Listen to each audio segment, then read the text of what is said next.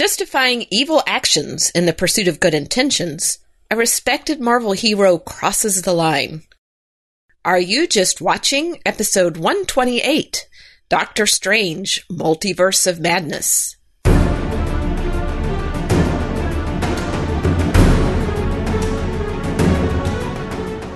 Welcome to the podcast that shares critical thinking for the entertained Christian.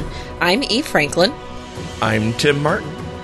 And, well, I, we couldn't let a Marvel movie go by and not talk about it. Well, actually, Yeah. we've let other Marvel movies go by without talking about them.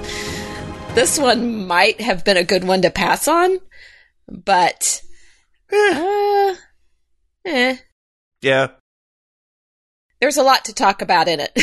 yeah, yeah. It, it, it, this is one of those ones where we're going to, uh, or, or at least I'm going to sacrifice my feelings for the art. Because, you know, I'm all about the art.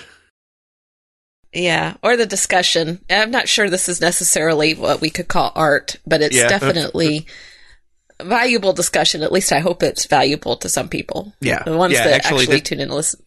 Yeah. uh, I, I feel like this one does have some important themes to discuss.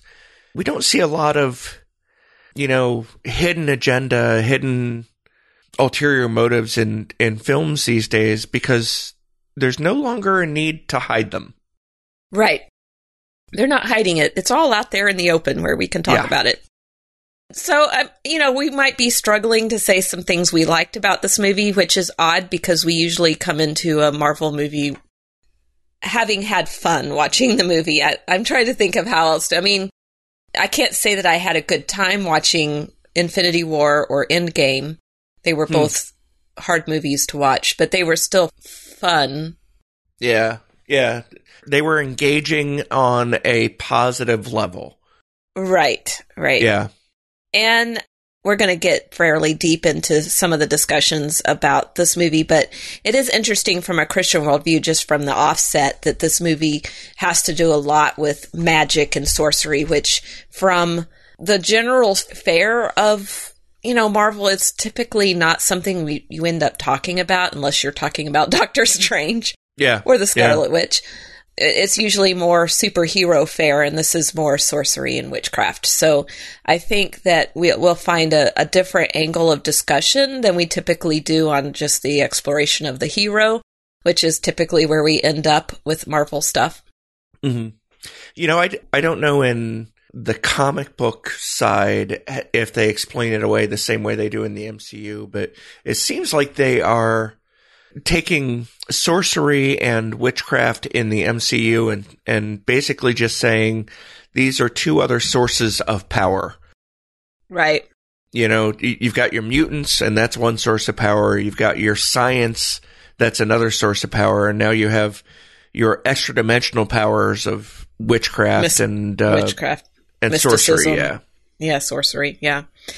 Yeah, so this movie, and, you know, we'll try to talk a little bit for a little while without spoiling it. But to be honest, I'm not horribly concerned about spoilers. If you're tuning into this and you haven't seen the movie, then you, then you're probably anticipating not going to see it because I can't imagine anybody who's concerned about spoilers tuning into this episode without having first seen the movie yeah. but the music was good. We can say that. It was Yep. by Danny Elfman. I typically have no problem with his scores. He's he's usually fun and energetic. He does, uh, he does a good job matching the music to the, Right. the feeling right. of the scene and everything. Yeah. And with this movie, obviously, because it's a twisted, mind bending movie, there's a lot of twisted, mind bending music in it. So, Little Jerry Garcia. yeah, so it's good music and it's high energy music. I, I was listening to it for a little while uh, leading up to recording, and it was hard to find any soft parts. So it is definitely a, a high energy soundtrack. So we'll play just a little bit of it here so you can get a taste of what this movie felt like.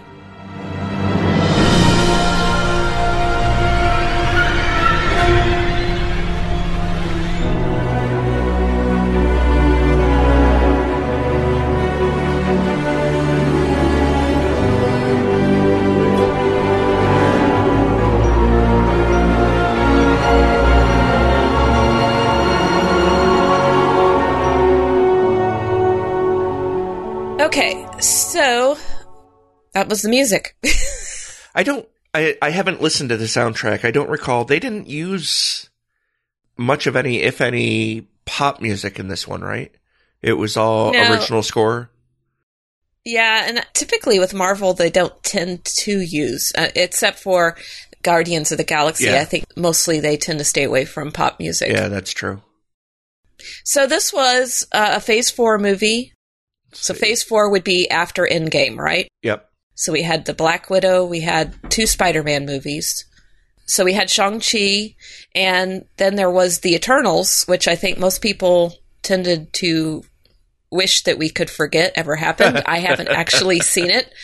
So I can't speak to that because I actually avoided going to see it, and I haven't had Disney Plus, so I haven't had an opportunity to watch it Yeah. It's not one you really need to go out of your way to watch either. Yeah. Now the setup from Multiverse of Madness was definitely WandaVision. So if you haven't had Disney Plus and you missed WandaVision, you're going to miss a good fraction of the backstory for this movie. And not really quite sure if anybody will truly understand what's going on if they haven't seen WandaVision. They may not Which- understand what's going on if they have seen it. That's true. That's true. The, this movie definitely takes you on quite the ride. Now, I had a friend before I went to see it told me that he thought the movie did not conform to what he would consider PG 13.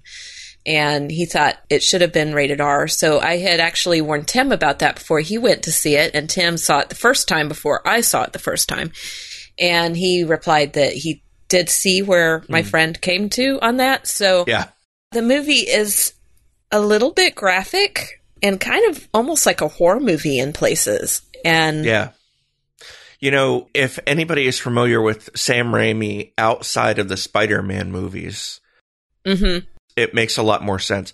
Because I am familiar with the Raimis from, and I'm almost ashamed to admit this Xena Warrior Princess. Ted Raimi was one of the characters, one of the recurring characters in there. And, you know, that was my introduction to Sam Raimi. Bruce Campbell is a close friend, apparently, of, of Sam Raimi's and cameos in every one of his movies. So hmm. there were movies that they did together called the Evil Dead movies. And I think there were three of them. I saw the first one maybe thir- 20 years ago, 30 years ago, something like that, Mhm. and completely forgot how much gore was in it. Yeah. But even then, it was still, it was campy gore, you know, Right. very campy gore. So Raimi brought that level of gore to this, but it, it's not campy. Uh, Yeah. Not at It- le- not at all. Yeah. It, it's not realistic, but it's not unrealistic either, if that makes Yeah. sense. Yeah, so this movie definitely I would, you know, attach a bit of a watch with care Mm. kind of label to it. I mean, if you're an adult and you've seen all of the Marvel movies and you really want to see it and you haven't seen it yet, I'm not going to say it's worth your time and money, but I wouldn't say don't go see it. I wouldn't. I don't think it's nearly as bad as what I've heard of the Eternals was, Mm. but it's definitely a watch with care. I would have to say that I did not care for one of the main characters. Her name is America Chavez, Chavez, and the character to me felt very generic and almost like she was a token character, like she was fulfilling A role. a role. Yeah. Yeah. So I don't know. For me, character building is everything, and I really did not feel like her character was built very well. So I, I didn't. I agree with you on her character as presented in the multiverse of madness. They they really didn't do her character justice, which is not to say I'm all that fond of her character in the comic book, you know, universe. But she is a much better developed character in the annals of comic books, even though she's a newer one. 2017, I think, is when she was first introduced. and still what you would call a diversity. Yeah, diversity casting. yeah, she's yeah, and unfortunately, that's I think to her detriment as a character. It's like she had to fill so many intersectional roles that it, it was like she she was in an identity instead of a person. Mm-hmm. And unfortunately, I feel like that's what, where we're going with our culture is that we're more concerned with a person's identity than with the person. That's what identity is, right? That they. Yeah. no, never mind. I'm not going to get started on that. yeah, that, that could get us banned. Yeah. But the other character that was a bit of a surprise, and I've already said, you know, introduced the fact that you have to have seen WandaVision to have this movie set up properly. The Scarlet Witch is this is a sequel to her presentation in the WandaVision. Mm-hmm. So she's a very main character in this movie, and I don't really care for what they did with her. I don't think she was as relatable as they wanted her to be. And this is a bit of a spoiler, but I did not enjoy seeing her cast as a villain. I would argue that this is a sequel only to the post credits scene in WandaVision. WandaVision. Yeah. And that it is completely, almost completely unrelated to the character in those, in the nine episodes leading up to that post credit scene. Yeah. To be perfectly fair, I thought Elizabeth Olsen's performance was very good. Mm-hmm. I thought she was doing a good job playing a tortured soul villain, but you know, it comes it comes back to redemption arcs. She had gone through this redemption arc through the entirety of WandaVision, where at the end she was remorseful and repentant. And suddenly that is all gone. And that irritates. I came out of Multiverse of Madness feeling like I had wasted the time that I watched WandaVision. Yeah. That bugged me. Yeah, I don't know. I I think that they did a little bit set that up in WandaVision, her becoming a villain because of, you know, they, the fact that they tagged her as the Scarlet Witch, that her chaos magic only served one of two purposes. And while she, as Wanda, ha- had that redemption arc in WandaVision, the fact that she had gotten a hold of the the Darkhold, the book of the Darkhold, or whatever it's called, and was pursuing her magic. Maybe she thought, as Wanda, that she could pursue it without being tainted. Mm. I think that they set that up very well, where they were pointing out the fact that what she was doing would turn her bad. Yeah, that that might be yeah. So I don't know. I I hate that they went that direction with her character, but I'm wondering, I, without knowing very much about Marvel outside of the Marvel universe, I don't mm-hmm. know what was done with the Scarlet Witch in the comic books, but this did not fit what I wanted to see, so it made it harder to watch. yeah. I, I don't think this is a movie that I will spend a lot of time watching over and over again. I think the one one viewing was probably enough for me. Yeah, there there are a number of Marvel movies, along with a number of other movies out there that if we happen to be flipping through the channel and we see that it's on, we'll settle on it and, and watch it just because we enjoy it. Princess Bride, Fifth Element, you know, they're in there. Mm-hmm. Captain America, the First Avenger is in there for me. But this is one that I'm not really all that interested in reliving. Yeah. And you had to see it twice. So And we haven't actually talked much about Doctor Strange as a character, which is funny because this is a Doctor Strange movie. Who's he? Who's he? Yeah. Yeah. He's a character played by Benedict Cumberbatch. Oh, I love Benedict Cumberbatch. yeah. Well. He was great in Sherlock. I wouldn't say he's bad as Doctor Strange. I just, no. for some reason, I don't connect with the Doctor Strange character, and that might be because of the sorcery and the and his arrogance as a character, mm-hmm. which actually comes out some in in this movie. I don't know. I, is, he's they, just not my favorite. They highlight it in this movie too. It's almost like the yeah. same way. Uh, you know, I've complained before about the the tendency towards antiheroes. Mhm. And Strange's character is sort of that way, but he's not an anti-hero. I just don't know what word to use for it. He's like, he thinks he's better than everyone else. An arrogant, arrogant. hero. Yeah. yeah.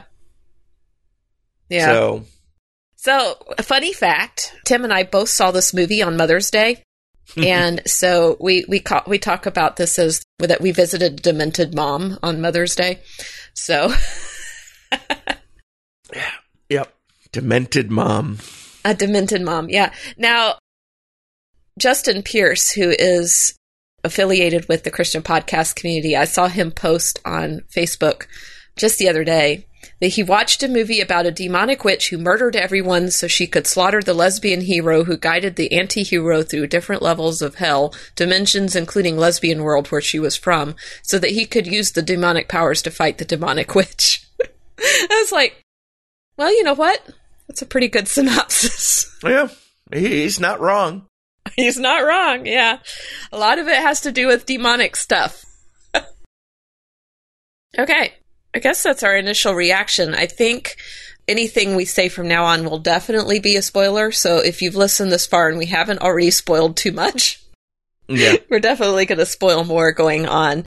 You didn't know going into Multiverse of Madness that Wanda was going to be the villain. Yes, but you find out fairly quick. Yeah, yeah. It's not like it's an end of the movie reveal kind of thing. So, No, it, it's what first ten minutes. Yeah. Well, maybe first 15. I don't know. Pre- yeah, very early in the movie. yeah. I just miss the Captain America hero style. You know, somebody I can fully invest in, and even though he might struggle with moral questions and struggle with the idea, can he support a government that is, you know, trampling other people's rights? The attitude, the uh, arrogant attitude of Doctor Strange, the the anti-hero so of you know so many other characters. I I sort of want to go back to the good old days, so to speak. Yeah, I think our next movie is going to be another Thor movie, I believe. So I'm hoping that one has the lighthearted feel that the last Thor That movie had. Ragnarok did, Because yeah. yeah, yeah, I'm looking forward to something that's just kind of fun to watch. So, getting on into our theme discussion, the the very first line that seems to stand out in the movie that's repeated, I think, at least five times. Yeah, easily. easily is the question are you happy? And in most of those cases it was addressed to dr strange asking him if he mm-hmm. was happy. And i got to thinking about that as as tim and i actually our very first episode that we podcasted together was on the movie the pursuit of happiness in which i think we probably a third of our discussion was on uh, should we as christians pursue being happy and it, it's an interesting discussion. You should go back and listen to it. We'll have a link to that episode in our show notes. Yeah, yeah, It's uh, episode 44 if you want to look it up. The interesting thing about being happy, at, at least in my opinion, is that we have a whole culture nowadays. I mean, it's part of the mm, the identity culture, the intersectionality culture, all everything that is going wrong with our society, in my opinion, has boils down to this need to feel happy, to feel fulfilled, to feel like people care about you, that you're special, where you you allow the circumstances of your life to dictate how you feel.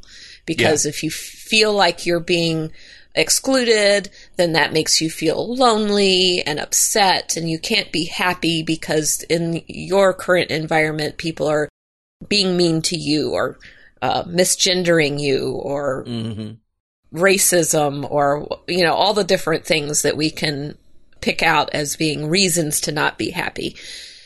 And the fact that they repeat this question so many times in multiverse of madness puzzles me because doctor strange is not really happy but he never really fully answers that question either so it's not like it's not like the question really served a purpose in the story of the movie. It just kept coming up over and over again. yeah. At the at the very end, Wong asks Strange the question again. But even then, the answer sort of fell flat. Yeah, I mean, and, it, well, it you know, certainly I- wasn't mem- memorable. No, I think actually Doctor Strange asked Wong the question at the end. Oh yeah, that's true. Yep. And I think that Wong's answer probably came closest to being a decent answer. So Wong's answer to, to Doctor Strange asking him if he was happy was, That's an interesting question. And then he says, Sometimes I do wonder of my other lives, yet I remain grateful in this one, content even with each tribulation. So I'm thinking about that, and his comes probably closest to what a Christian answer should be to the question is, Are you happy? Because our mm-hmm. happiness is not based on our circumstances, it's based on our identity as children of Christ who are saved. We have an eternal gratefulness to a God who saw fit to give us a way out of our circumstances, if that makes any sense. So we we have joy because Christ saved us from what we deserve being sinners. And so if we deserve eternal damnation because we're sinners and Christ saved us from that, then our eternal perspective is nothing but gratefulness and contentment because we have every reason to be joyful regardless of our circumstances. And so that is really the answer to that question is it's not about happiness, it's about joy. It's it's about Yeah. having the attitude of joy. Yeah. when you put that uh, that theme in here, I, I was thinking, yeah, there's got to be a, a couple different verses for that, and I was surprised because I had always thought of happiness and joy as two two different things, and there was no lacking of websites and commentary that that suggested that it is two different things. Uh, one compassion.com says happiness happens to us even though we may seek it, desire it, pursue it, etc. Feeling happiness is not a choice we make. Joy, on the other hand, is a choice purposefully made, which I thought was a, a pretty good d- definition. But the more I thought about it, the more I think happiness is a you, you know, it's an about you thing. It's a selfish thing. Um, happiness happens to you. Happiness happens for the stuff that makes you happy happen for you. But joy is something that you push out from within you. You take joy in God. You take joy in, you know, the natural vista. You take joy in your children, in your pets. It is a fruit of the spirit. You'll notice in Galatians 5, 22 through 23, it doesn't list happiness as a fruit of the spirit. It says that, but the fruit of the Spirit is love, joy, peace, patience, kindness, goodness, faithfulness, gentleness, and self control. And then he says an interesting thing the law is not against these things. And that goes back to God's law and to natural law. And I, I, I think that's important to note, particularly given where our discussion is going to go moving forward. Yeah. And I was just doing a quick search in the New Testament, and I noticed, like in Second Corinthians 7, joy in several verses is referenced in addition to afflictions and trials. So, like in Second Corinthians mm-hmm. 7 4, it says, I am very frank with you. I have great pride in you. I am filled with encouragement, and I am overflowing with joy in all our afflictions. How many times can you say you're happy because you're going through hard times? Yeah. And then in 2 Corinthians 8 2, he says, During a severe trial brought about by affliction, their abundant joy and their extreme poverty overflowed in a wealth of generosity on their part. It's just like joy is not attached to your circumstances when it's spoken of in Scripture. It's always regardless of your circumstances. It's something that, that comes out of I guess, like you said, the, the the fruit of the spirit in your life, because that's the only mm-hmm. place it can come from. If you're being in a bad circumstance and yet you can react to that with joy, that's not something that we in our human nature can have. So I think there really is a, a difference. I don't really see happiness being spoken of in scripture in the same way. Yeah. It's, So- I feel like there's a lot of places where it's used interchangeably, but I think in concept it is two different things. I think it helps particularly in, in context to this movie. I think it mm-hmm. helps to think of it as happiness being a selfish thing, whereas joy is a selfless. Yeah, and you see the first time that Doctor Strange is asked that question, it's when he's attending the wedding of his the love of his life who's marrying someone else. And she's asking him, "Are you happy?" And you know, he's attending the wedding of somebody who he loves who's marrying yeah. someone else. So in that situation, no, of course he's not happy because the circumstance is bad for him. Mm-hmm. And and then she proceeds to tell him why they could never have been an item because he was arrogant and self-serving. So his happiness, you know, when she's asking him the question, she's asking him, are you still happy in your selfishness? You know, because you're arrogant and self-interested and and all of those things. And I think later in the movie, he tells the other Christine that he loved all of the versions of her and that he was frightened or scared of mm-hmm. pursuing a relationship with her. So what she took as perhaps as being arrogance was actually fear on his part. But anyway, all that to say that he wasn't happy, but he wasn't happy because he was also selfish. So it does come back to your definition there of happiness being a, a self centered thing. Yeah. Well, we have lots to talk about, so we're going to move on from that one. I do want to remind you that you can support this podcast. Are You Just Watching is listener supported, and we want to give thanks to our current patrons, Isaiah Santiano, Craig Hardy, Stephen Brown II, David Lefton, and Peter Chapman, who give to us generously month- on a monthly basis. You also can do so by going to patreon.com slash are you just watching or are you just watching.com slash patreon. Both of those will take you to the same place. You can also support us by donating on PayPal, and the URL for that is paypal.com slash paypalme slash AYJW. All right, so there's another line in this movie that appears almost twice. Hmm. I say almost twice because she repeats it later on in the movie but doesn't finish it. So, Wanda, when she is coming up against because she is the villain, as we've already established. Um, she tells Doctor Strange that she's not a monster; she's a mother.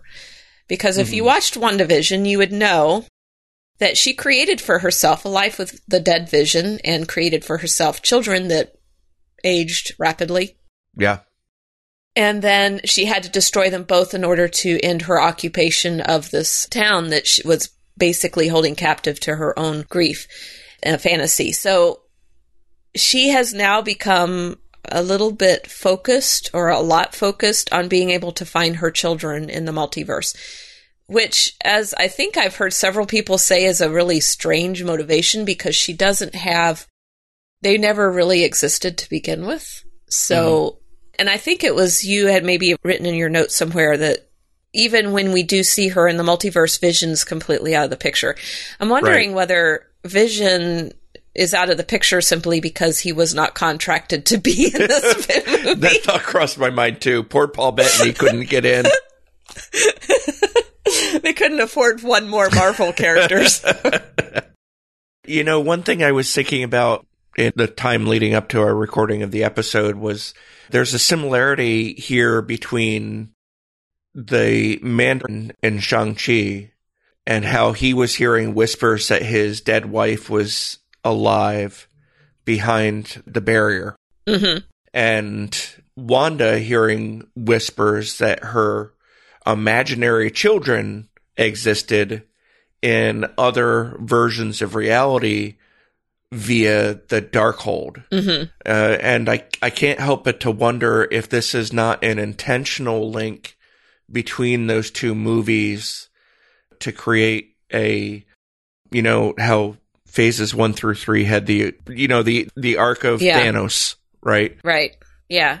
I wonder if we're not seeing the first elements of an arc of some ultimate evil that is looking to take advantage of this multiverse incursion thing.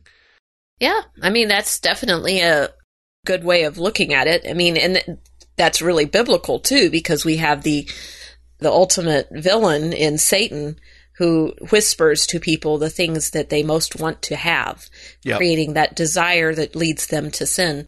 Because they can't they can't be happy without it. Right, right. And so I can definitely see that as an tie-in that could be being used there because like I said, I haven't seen the Eternals, so I don't know how that fits into everything, but there definitely was something that I don't see how it does either, and I have seen it. No, I, I- seriously, I, I don't see any relation between Shang Chi or Doctor Strange tying into the Eternals. I just don't see it yet. I'm sure that, that we will, but so Yeah. far I don't see it. Yeah. And then we have in the in some of the TV shows that have been going on, I have I'm not completely caught up on them because I'm not currently subscribed to Disney Plus, but I did watch Hawkeye recently and we have you know whispers of information like to uh, the Black Widow's sister to convince her that Hawkeye was her enemy and and other things like that that you know we we've got this aspect of people being told the wrong things that lead them Yeah. to make decisions that are not good for them and not good for society and so yeah i can definitely see kind of an undercurrent of that in phase four which i don't know whether is good or bad gives us Yeah. something to talk about anyway so we have wanda as a demented mother and which i think i wonder if the mom was a an If intentional that was act. intentional, yeah. Yeah, maybe. I wouldn't put it past them. We're like, I- oh look, I- if we if we name it this way, we could say. Mom. I sort of feel like you know some intern said, "Oh, hey, you know, if you wait, if you if you release it before Memorial Day, you can play on the mom thing." yeah, You know, somebody latched onto it. yeah, I I just want to go out on a limb and say, no, she's a monster, not a mother. yeah, yeah. Because she never really was a mother. She made up children out of Yeah. whole cloth, and basically never really raised them because they rapid age through the hard parts. You know. Exactly. Yeah, so she didn't have to like be a mother of an infant for very long. they just said pay her dues. she didn't pay her dues as a mother yeah so she has these strong emotions regarding her children but they're not necessarily real children they're figments of of her imagination that she has latched onto as being a motivation for doing evil and i think that's why she didn't finish when the second time she says it in the movie she says i'm not a monster and Yeah. she can't finish it because she realizes that she's been faced with the fact that she is a monster because she's literally scaring the boys to death and destroying see their real truth. mother. Yeah. Yeah. And and she's faced with that the fact that she has become the monster. And you know, that leads to her redemption arc, what's left of her redemption arc in this movie. 45 seconds that take up the Yeah. actual redemption portion. yeah. So the, it does beg a question: Is is a mother justified for evil when it's for the love of her children? In this instance, her made-up children that don't really exist, I would definitely say no. But there is a little bit of a dilemma there. It's like if we we typically talk about this as like the the mama bear syndrome, where you Mhm. if you threaten my kids, you're going to get the the savage end of me, kind of thing. Yeah. And I'm not a mom, so I can't speak to the maternal instinct. Uh, and I have seen it portrayed in a lot of fellow women who are moms. So I know it's real, that maternal instinct to defend your children against anything. But I don't think that that ju- is a justification for doing evil. No. Maternal instinct is a beautiful thing that God created in women in order to make them have that special bond with their children. He gave that. And I think fathers have it too, that paternal instinct to mm. protect and to to raise in a godly way and I don't like to see that perverted. And so her justification for doing evil because she's a mother is it doesn't work from a from any standpoint. It simply doesn't Yeah. work. And that does tie back to the fact that, yeah, I mean, she is demented, and that that is what the dementia is here. Is, is mm-hmm. that she believes it's justified. You know, if you look back through the annals of not just ancient history but recent history, there are instances where a parent had to allow their child to come to harm because they refused to do evil, because they refused to renounce Christ. Mhm. And it's not uncommon for evil people to use our offspring to try and strong arm a reaction or an outcome that they want. Yeah. I mean, even And- in current culture right now, we're seeing that with the, the Supreme Court justices being, you know, protested in their homes, their families put at risk. They're having to get security. They've never had to have security before, and now they do because people think that they can threaten their families in order to get them to change their minds on a on a court case. So it, it is it it definitely is something that we have to take into account. You know that our families can be threatened, and and how we react to that. hmm One of the scriptures I picked out for this one was 1 Peter 3 8 through 9. It says, Finally, all of you be like minded and sympathetic, love one another, and be compassionate and humble, not paying back evil for evil or insult for insult, but, on the contrary, giving a blessing, since you were called for this, so that you may inherit a blessing. And I'm thinking about that as like, we're called as Christians not to pay back evil for evil. hmm And that's really hard to do, especially Yeah. when you feel like you're being wronged. But in this instance, you know, she wasn't even being wronged. It was she had evil desires. She she was convinced that this is what she deserved, hmm so she used her ungodly power to Right. take it. Yeah. And woe betide anyone who gets in her way. Yeah. Yeah. She, I think at one point she said, me not personally chasing after America is a, is a mercy. And I'm thinking, yeah, because you are more of a monster than your demons that you're sending after Yeah. her. no Yeah. kidding. And in Proverbs seventeen thirteen, it says, "If anyone returns evil for good, and e- evil will never depart from his house."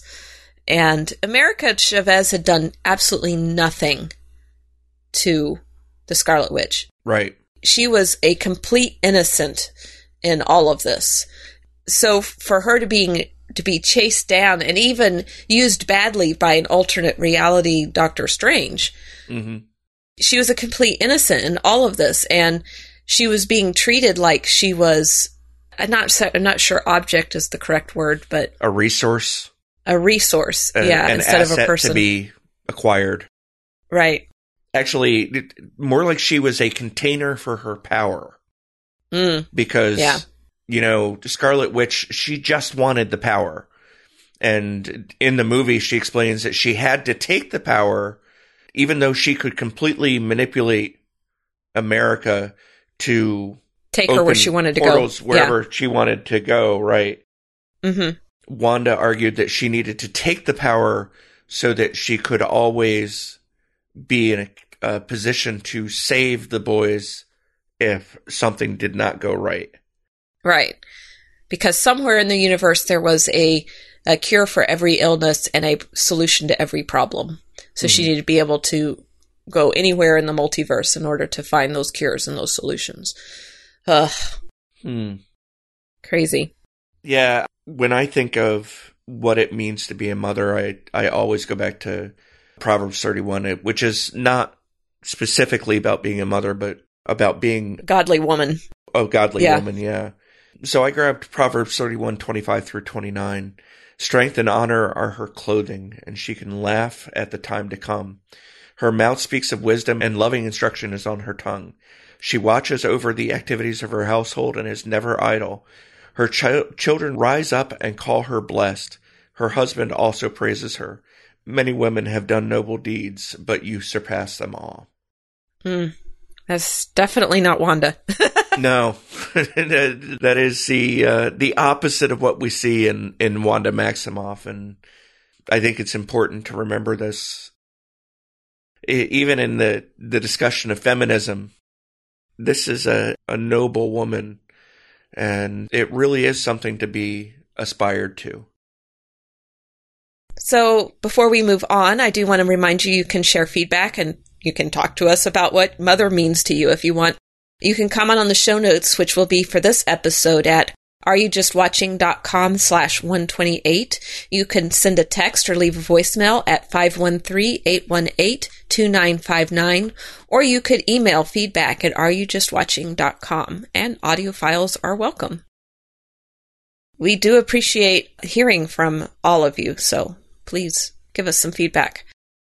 So I had a, a topic that I wanted to talk about because it really ties into the Doctor Strange aspect of the Doctor Strange in the Multiverse of Madness movie and the original Doctor Strange too. And, and that's Strange seems to think that the ends justify the means and uh, Wanda does too, for that matter.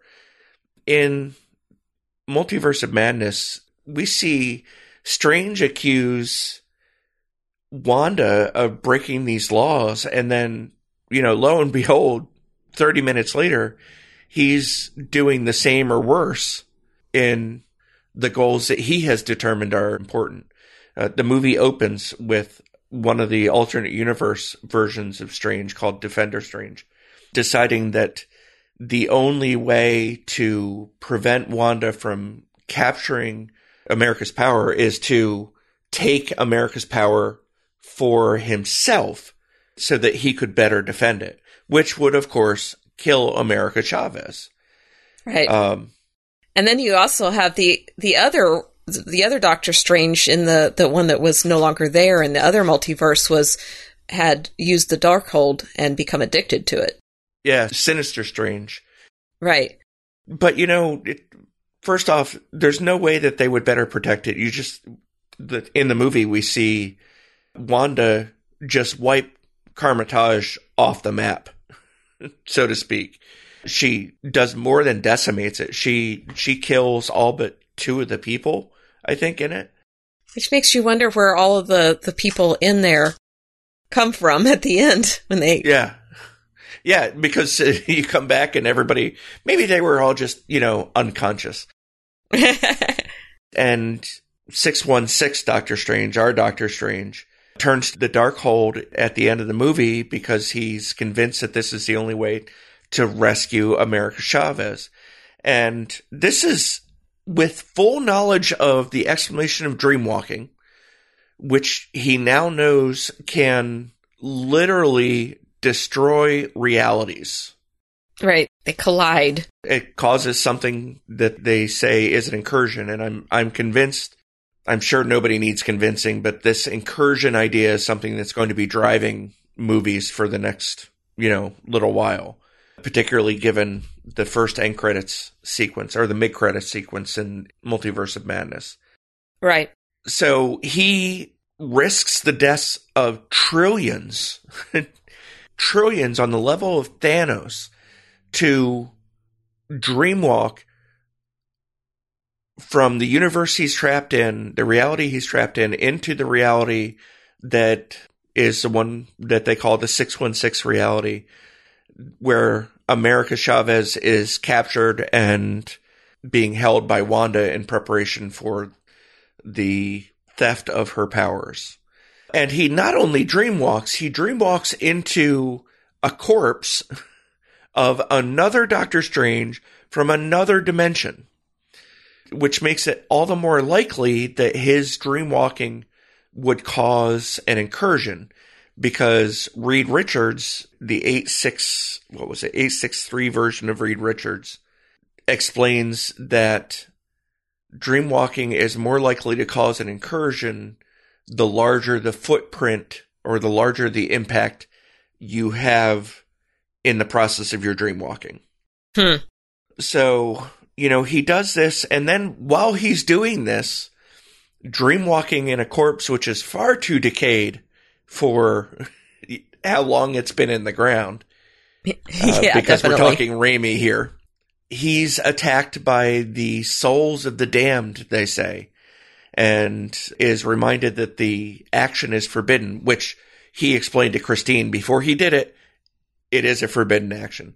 They never say Right. who actually forbids it. I would assume it's a ultimate power. Maybe I God. But if it were Oh, my. God, then you know he wouldn't be able to do it. But anyway, so he he just violates issue after issue, puts so much at risk. He risks far more than he seeks to save. And there's this funny scene in the movie where he and Chavez just gotten to this new reality, this 863 reality, and he gets accosted a food vendor who mistakes him for a cosplayer, essentially. And when the food vendor goes to squirt mustard on him, Strange casts a spell on this guy and forces him to punch himself for three weeks. And that just jumped out of my mind. So not only is he forcing his own will upon this victim, but his own will is forcing an assault of this victim. so, I mean, it, it's just short of a mind rape. Yeah, I mean, it's definitely uncalled for for the level of of aggression that this poor food vendor had. I mean, yeah, he'd been no stolen kidding. from, and he didn't deserve any of that. And and then I think they almost did it as a cheap stunt just to have something to throw at you at the end of the credits because they knew everybody was going to wait all the way to the end of the credits. Oh, yeah. uh, yeah, and this was Bruce Campbell's cameo in the movie because, like we said, every Sam Raimi movie has a Bruce Ca- Campbell cameo. But it still speaks to Strange's character of, you know, setting aside the rules when they don't suit him. Yeah. And for me, it ties it back to the Ten Commandments, but it in our community group this week, we were studying the Heidelberg Catechism, question 111. And that question reads, What does God require of you in the eighth commandment? And the answer in the Heidelberg Catechism is, I must promote my neighbor's good wherever I can and may, deal with him as I would like others to deal with me and work faithfully so that I may be able to give to those in need. And that really does, it shines a light in my mind of how poorly Strange is acting. He considers himself the ultimate authority and, and the final arbiter of all laws and regulations. He's able to set them aside if he feels that his need is greater which is so utterly selfish. Laws Yeah. are there to protect the society as a whole, not the people as individuals. The protection of the people as individuals is a a secondary effect, not a side effect, but a secondary effect of the laws. We follow laws when we're driving because all the other drivers on the road know what those laws are and expect us to follow them. If we don't follow them, then we risk injury to ourselves and the other people, the other innocents on the road.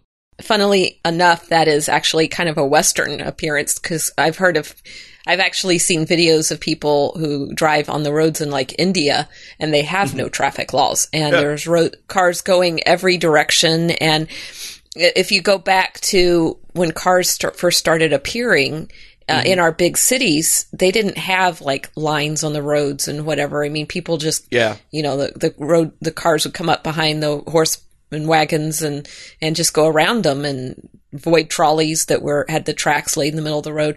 I wouldn't necessarily say law is the correct word for that. I think it's more of common observance of regu- Oh, okay. of I, I don't know. I think I'm not sure law is the correct word for what that is. I mean, it we call it law in our society, but it's more like common courtesy uh. Yeah. that's been regulated. Regulating morality? Come on, you No. can't do that. no, I think it's more a common courtesy than morality. I, because I mean, how many of us break the law every day when we exceed the speed limit when we're driving on the interstate? I mean, nowadays, if you go the speed limit on this on the interstate, you're going to become a traffic hazard because nobody else is going the speed limit. So it, it's become this, you know, oh, well, you can go 10 miles over the speed limit and not get pulled over. So is it really a law? Is that traffic? I mean, yes, you could go to jail and if you exceed the speed limit, get a ticket and don't pay it. But at the same time, it is, it is kind of like a common accepted mode of, of, you know, common courtesy when you're traveling. So Yeah. I could that go was a bit of could, a buddy trail. I could go off on on laws like uh the minimum shoplifting value, minimum value of uh of stuff that has to be shoplifted for the crime to be prosecuted yeah. in California. Anyway, So you actually, while we were talking about this pre-recording, you actually had found a scripture for me. I appreciate it. I wanted to take a moment to read it here. It really just reminds us about the importance of human governance. Mm-hmm. 1 Peter 2, 13 through 17.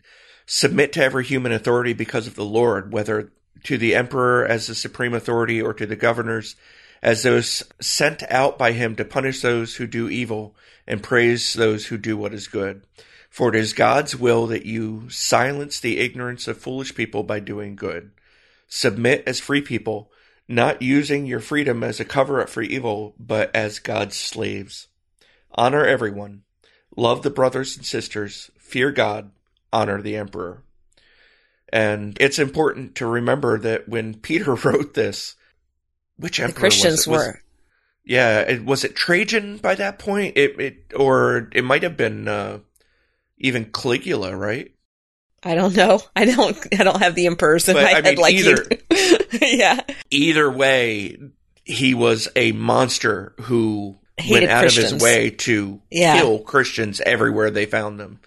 And here's Peter saying, "Hey, doesn't matter if you like him, honor him." Yeah, you know, it's a very difficult position to be in, especially going into where I possibly see our country going. It's like, how do we honor a law that doesn't respect us? Mm-hmm. But the Christians in Rome were being fed to lions. So yeah. just for being Christians. And we're going to come up more and more on that kind of thing. And I just want to mention in passing, just uh, speak to my former co-host, Daniel J. Lewis. He's run into some of that stuff where he's very recently come up into an issue where he lost a very good position with a podcasting community because he was a Christian. And we're going to see more and more of that where we get deplatformed and we get discriminated against. But all in all, we are still called as Christians to honor our government and to do what is good, not to repay evil for evil. Which is not to say that we shouldn't use the tools that our form of government gives us to try right. and enact change for good. Right, right.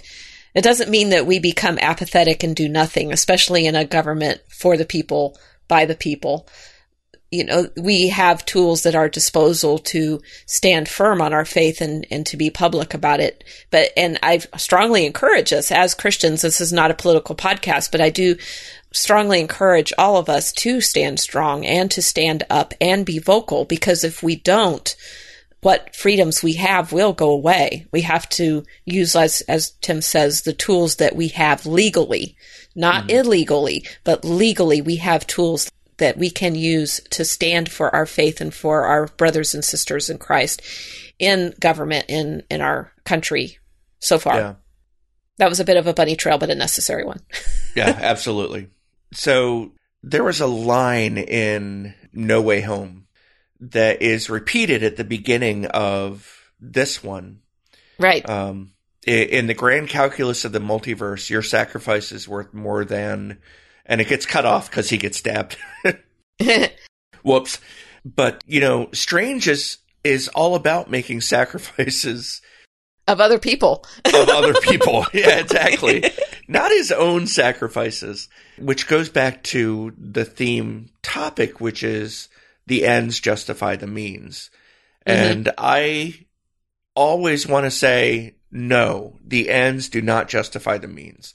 If they did, then we would not have Christians eaten by lions. Right. They would have risen up and, you know, fought their captors. But the fact of the matter is, it's not that clear cut. And to illustrate that, I have two scriptures of two different times in scripture where the person referenced as being, in one case, a faithful person, and in the other case, as a man after God's own heart. So the first one is Joshua 2, 4, and 5. The woman had taken the two men and hidden them. So she said, Yes, the men did come to me, but I didn't know where they were from. At nightfall, when the city gate was about to close, the men went out, and I, I didn't know where they were going. Chase after them quickly, and you can catch up with them. Which so was a lie. yep, which is this is Rahab lying to cover up the fact that she is hiding the two spies underneath the reeds on the top of her house. So lying is bad, right? Or is mm-hmm. this where the ends justified the means? And Rahab is in the book of Hebrews, she's listed in the halls of faith. Mm-hmm. And then in 1 Samuel 21 verses 12 through 15, and this one has always confused me to the point where I've had an email chain with my pastor about it. David took this to heart and became very afraid of King Achish of Gath. So he pretended to be insane in their presence. He acted like a madman around them, scribbling on the doors of the city gate and letting saliva run down his beard. Look, you can see the man is crazy, Achish said to his servants. Why did you bring him to me? Do I have such a shortage of crazy people that you brought this one to act crazy around me? Is this one going to come into my house? And, you know, David is clearly acting in with the intent to deceive here. Mm-hmm. So it's hard to, to look at these and say, okay, they shouldn't have lied. You know, my position on some of this stuff is we have to remember that the vast majority of the Old Testament is history. It's not mm-hmm. prescriptive, it's descriptive. It's describing something that yeah. happened. It's not necessarily saying, oh, Rahab lied to these people, go and do that. Or, you know, David pretended to be crazy to get out of a bad situation. You should do that too. It was more of this is historically what happened. And God forgives people you know the the sins that they do i mean we all do sins on a regular basis sometimes we lie simply by omission. Sometimes we lie by actually telling a lie. Sometimes we exceed the speed limit, as I said earlier. God forgives us our sins. And these were, I think, if anything, these instances in scripture, a lot of times were just to show that these were fallen people that God used in circumstances to further his will. And was he saying prescriptively, this is the way you should, de- you should behave? No, I don't mm-hmm. think so. I don't think that yeah. any of these situations in the Old Testament are put there to say, go and do likewise. Yeah, that's a good point. And t- people who take the scripture out of context and twist it to say things it doesn't say, that's exactly what they typically do, is they take something that is a historical description and turn it into a prescription of what God wants us to do. And uh, that's never the case. Yeah, that's a good point. Okay, uh, that's what I wanted to talk about with uh, the ends justify the means. Okay. Well, before we move on to, I think will be our last topic, I do want to remind you to connect with us. You can subscribe, rate, and review this podcast wherever you get podcasts. It's very interesting. I was hearing a discussion the other day. They were talking about the fact that podcast is actually an archaic term now because the the reason the reason it was called podcast was because it was something that you listened to on your Apple iPod. Apple iPods no longer exist, but yet the term podcast still exists. So, but you can subscribe, rate, and review us wherever you get this podcast, whether it be on Apple or Amazon or Spotify or I, I, can't even remember where all of them are now. Yeah, but we have Stitcher. Uh... Stitcher. we should be available on pretty much all of them. So if, if wherever you wish to listen to us, you can also join our Facebook discussion group, which you can get to go by going to areyoujustwatching.com slash community. Or you can join our Discord community, which we'd really prefer that you do, which is at areyoujustwatching.com slash Discord. And if you come to Discord, you can actually join us while we record live if I give you enough warning, which on this episode I didn't give enough enough people enough warning for them to join us. So we are doing this without a listening audience today. But we would love to have you come and join us and chime in when we're doing these recordings. So on Discord, this is actually a really good transition we had a new listener in uh, the UK come in and give us some quick discussion about this movie before we came to record. And he was talking about the books of power, which are presented in Doctor Strange and the Multiverse of Madness. And one of them is called the Book of Vishanti. And the other one is the Darkhold, which we've mentioned a couple times already. So I'm going to read what he said because I think it's it's really introspective. Yeah, agreed. This is from Chris, and he said, I had a thought about the use of books in this film. The first book we see is the Vishanti, the so-called good book that will allow the reader to do whatever they want. I found it interesting that this was always out of reach, never used and elevated on a pedestal. And it appeared there was only one of them too, in all of the multiverses. That was my aside. I wonder if this is how people can sometimes want to use the Bible, wanting to take things out of context and use them to support whatever they want. The purpose of the Bible is never what we want, but what God wants, and it's only pointing to Him. I'm going to ignore that they say the Darkhold is a bad book. Doctor Strange uses it, so it can't be all bad. Uh, um, well, uh, yeah. yeah. Jury's out. Jury's out on that one. But that it is one of the books of power. I found it interesting that both the villain and the hero use the same thing to different effects. This reminded me of Matthew 4, where the enemy uses scripture to tempt Jesus. So I thought that was interesting position on elevating the Bible to something that people make use of. Also, just the thought of, you know, if the book of Vishanti is kept out of reach and elevated, a lot of people do treat their Bible that way. They may yeah. own a copy of it, but it stays on a shelf somewhere. It's not something they actually get into very often, which it's interesting because you really should read the Bible if you're going to speak to what the Bible says. Uh, just as a, a quick aside, I've started listening to this show that comes on every weeknight called Timcast IRL, and you can find it on YouTube.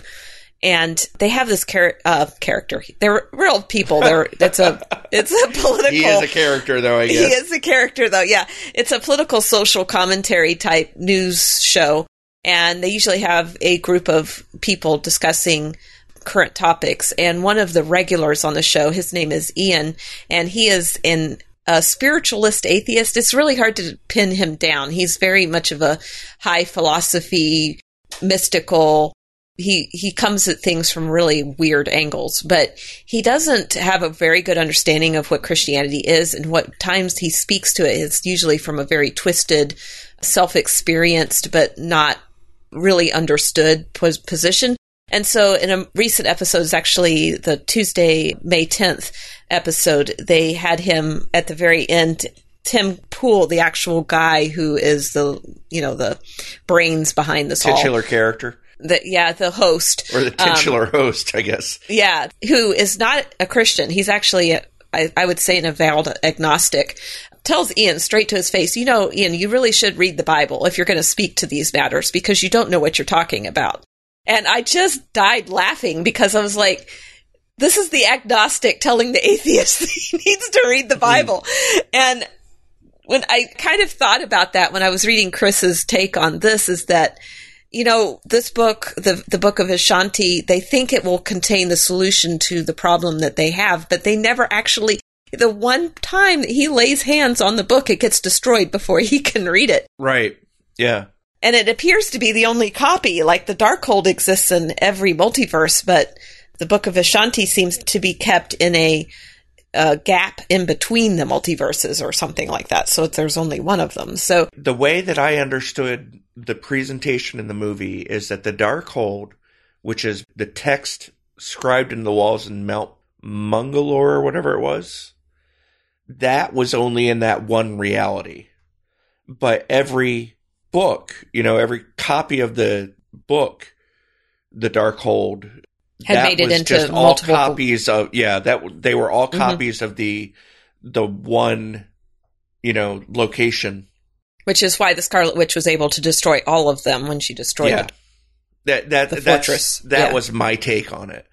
Yeah, um, I interesting. Was, I was actually interested in in from a storytelling perspective how often they come back to a good book, evil book, you know, paradigm. Mm-hmm.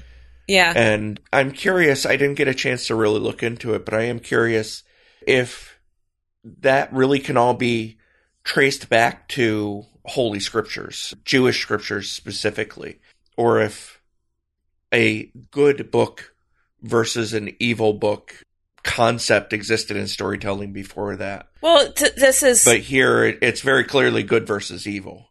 Yeah, that's what it's, it's, it's more of just the the yin and yang of magic. So you have the, yeah. the good magic and the dark magic, and the Darkhold contains the dark magic, which you're not supposed to do. And the Vishanti is a fabled book that has the I guess the good spells that can counteract the bad spells in the bad book or whatever. Yeah, so, what, it, what they said it it'll give the reader anything he needs to to beat his foe. I think is how they described it.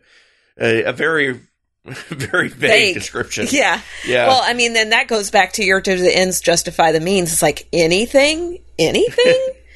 so who knows? Now I got to thinking, you know, just putting this in the context of books.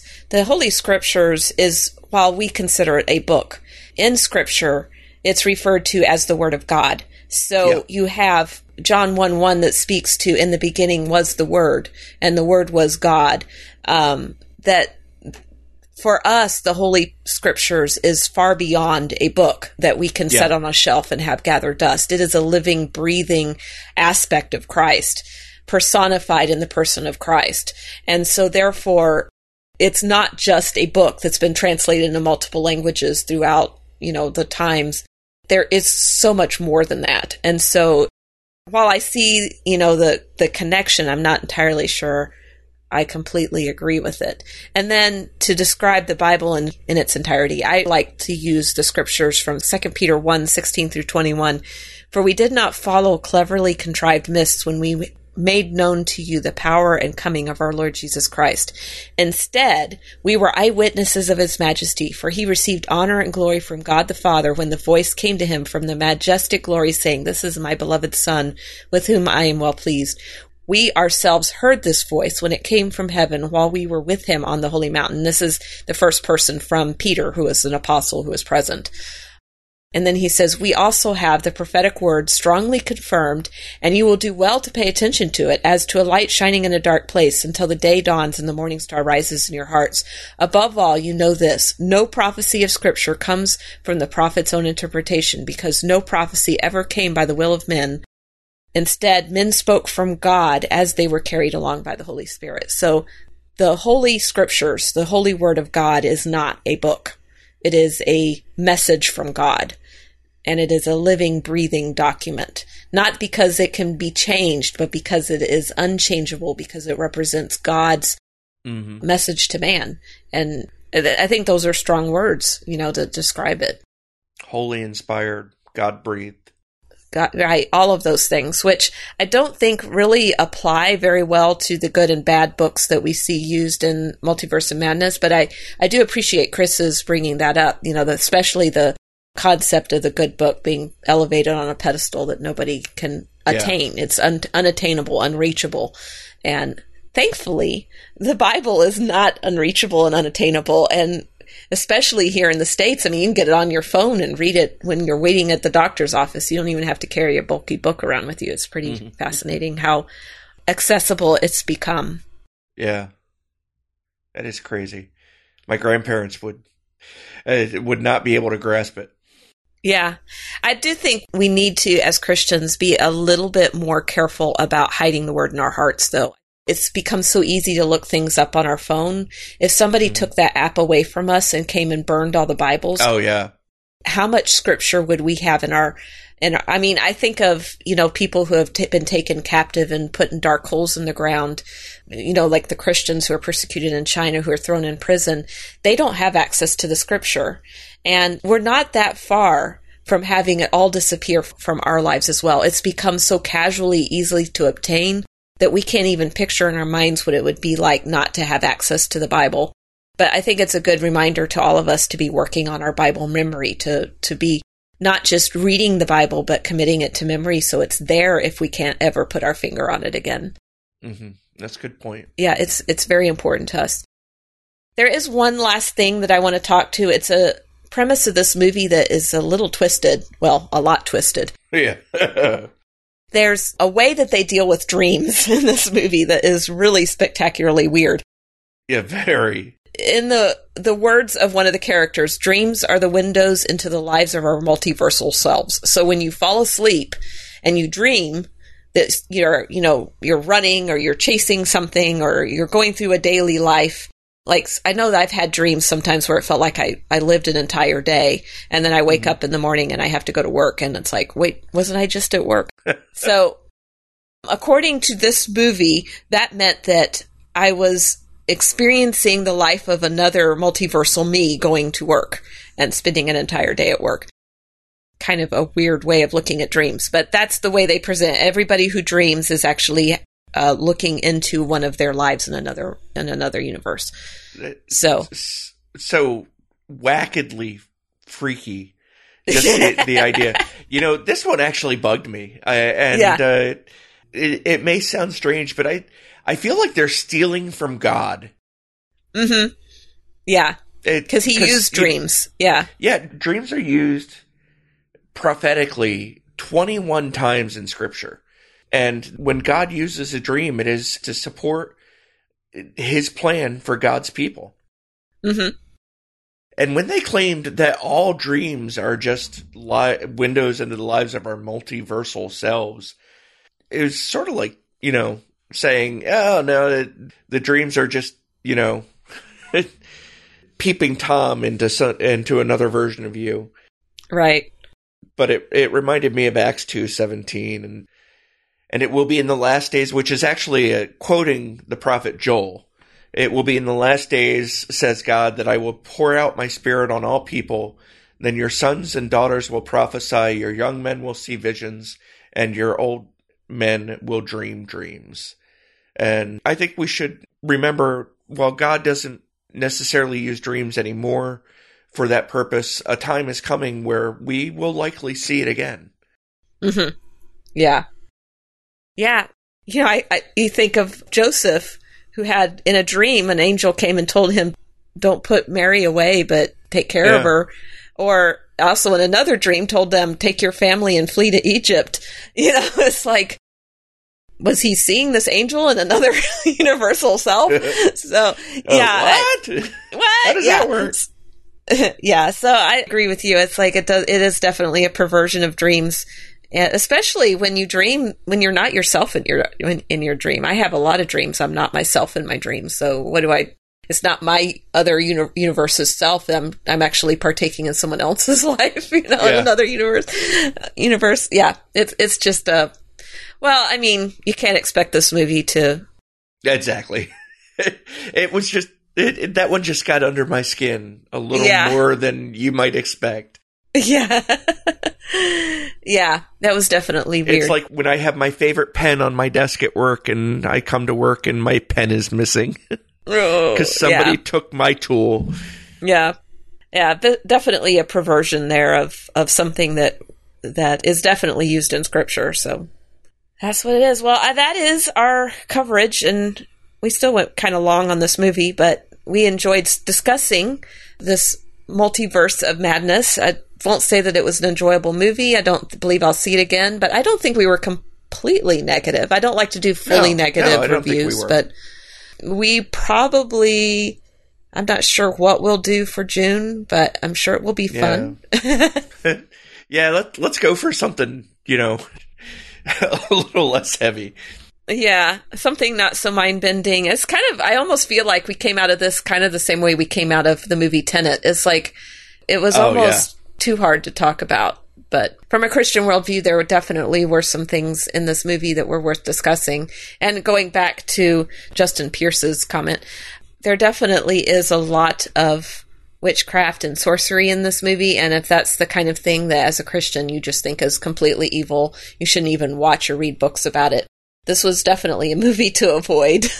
yeah. And uh, I can't say that there really is anything about the movie that even redeems that part of the movie. So mm. it, it is unfortunately an aspect of Marvel that they, they took a main character who is a sorcerer and showed him in all his arrogance going against even whatever authorities that he answers to. I mean, even if you think about it, Wong is his his his superior in this universe, and he even refused to bow to Wong in the customary greeting. Yeah.